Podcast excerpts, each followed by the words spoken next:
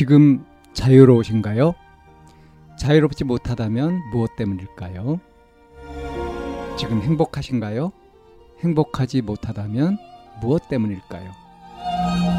누구나 다 나름의 사정을 가지고 일상을 살아갑니다. 일상 속에서 자유롭고 행복한 길을 찾아가는 심리 상담 방송 참나원 지금 시작합니다.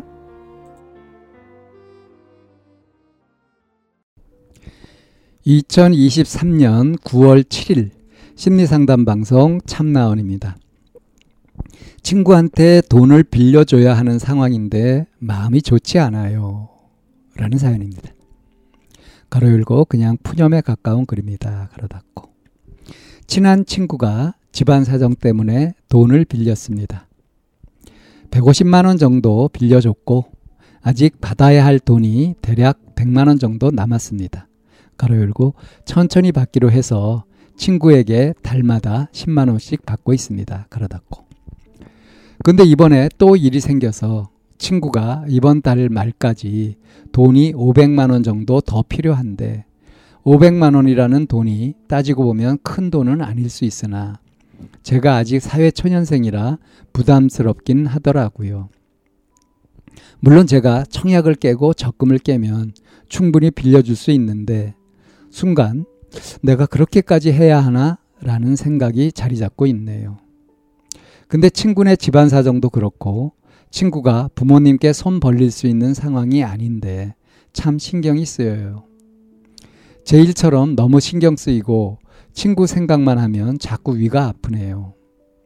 친구가 혹시나 돈 때문에 극단적인 선택을 할까봐 걱정되고 가로 열고 실제로도 그런 말을 해서 걱정이 많습니다. 가로 닫고. 근데 저도 친구한테 150만 원 빌려주고 나서 생활하는데 좀 쪼들려서 힘들게 생활하긴 했습니다. 저도 친구한테 턱턱 빌려주고 싶은데 그러지 못해서 미안하고 한편으로는 남은 100만 원 돌려받는 것도 기대 안 하고 있는 상황인데 500만 원을 빌려주면 과연 언제쯤 돌려받을까 이런 생각이 들고 또 한편으로 친구가 신불자가 되고 극단적인 선택을 할까 이게 제일 걱정이긴 한데 저도 돈이 없어서 고민입니다. 저는 대체 어떻게 하면 좋을까요?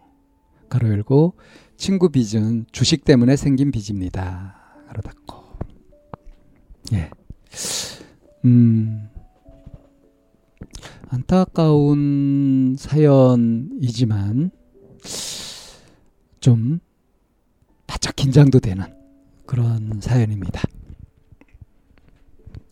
정말 이거는 주의를 집중해서 얘기해야 되는 그런 사연이라는 생각이 들어요. 어, 물론 이제 그냥 푸념에 가까운 글이다라고 이제 그렇게 시작을 했는데 지금 이 사연자의 고민 위가 아플 정도로 신경성 소화불량 같은 것들 그런 증상이 생길 정도로 지금 신경을 많이 쓰고 있는데 이게 해결할 수 없는 문제예요.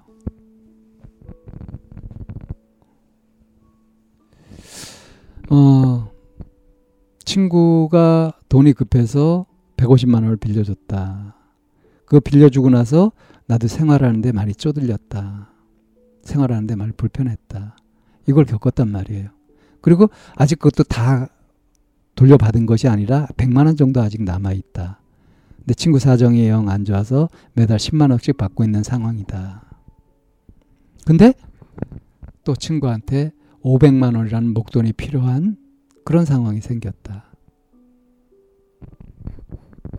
그래서 친구한테 돈을 빌려줘야 되는 상황이다. 이렇게 지금 사연자는 생각하고 있잖아요. 근데 이걸 객관적으로 이렇게 보면은 이 사연자가 친구한테 돈을 빌려주는 게 좋을까요?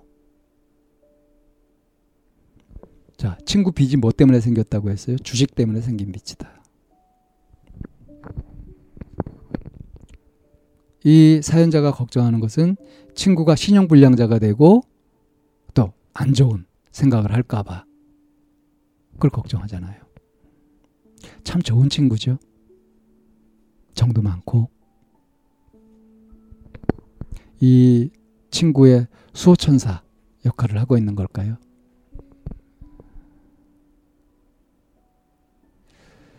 어, 친구는 부모님한테도 자시, 자신의 부모님한테도 손을 벌리기 힘든 그런 상황이다. 그런 상황이 아니다. 그러니까 부모님도 어찌 해주지 못하는 그런 건데 지금 이 사연자가 친구로 뭘 해주려고 하고 있는 거죠. 보호자가 아니잖아요. 그죠? 그러니까 성인이니까 뭐 이제 어? 양육 책임이 있는 것은 아니겠지만 이 친구는 이제 주식 때문에 빚을 이렇게 지게 되었다. 그러니까 지금 이제 500만 원을 또 해주게 되면은 또 어떤 일이 또 생길까요? 그러니까 뭐 청약 깨고 적금 깨고 빌려줄 수 있다. 근데 순간 내가 그렇게까지 해야 하나 하는 생각이 들었다고 했죠. 이 생각을 무시하면 안 돼요. 이게 아주 필요한 메시지입니다. 멈춰야 돼요. 그러니까 친구가 걱정되고 이렇게 한다고 해서 내가 도울 수 있는 것은 돕겠지만 이거는 도울 수 없는 일이에요. 내 피해를 감수하면서까지 친구를 돕는다.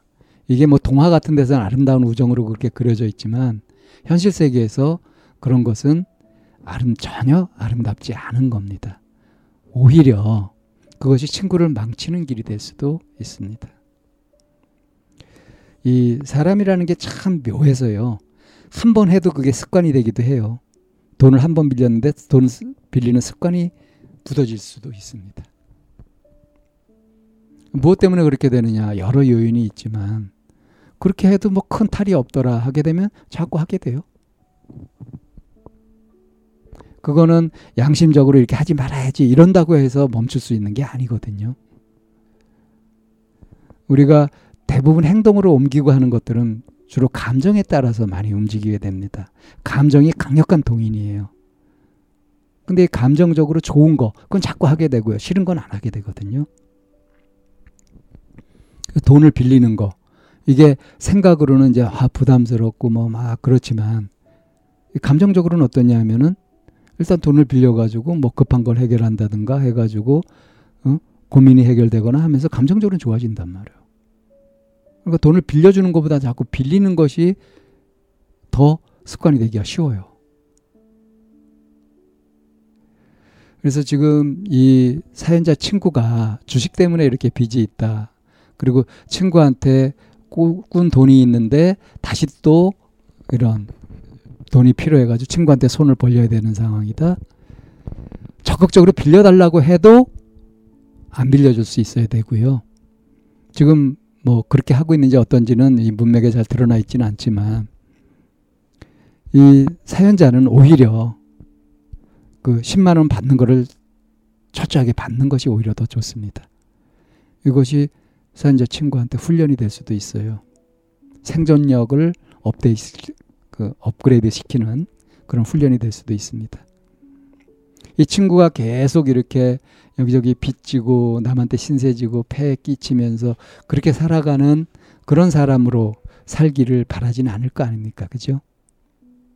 신용불량자가 되어서라도 정신을 차려가지고 착실하게 살아간다면 그게 이 친구한테 더 좋은 일이 아닐까요? 그런 면으로 한번 생각을 해 봤으면 하는 그런 안타까운 사연입니다.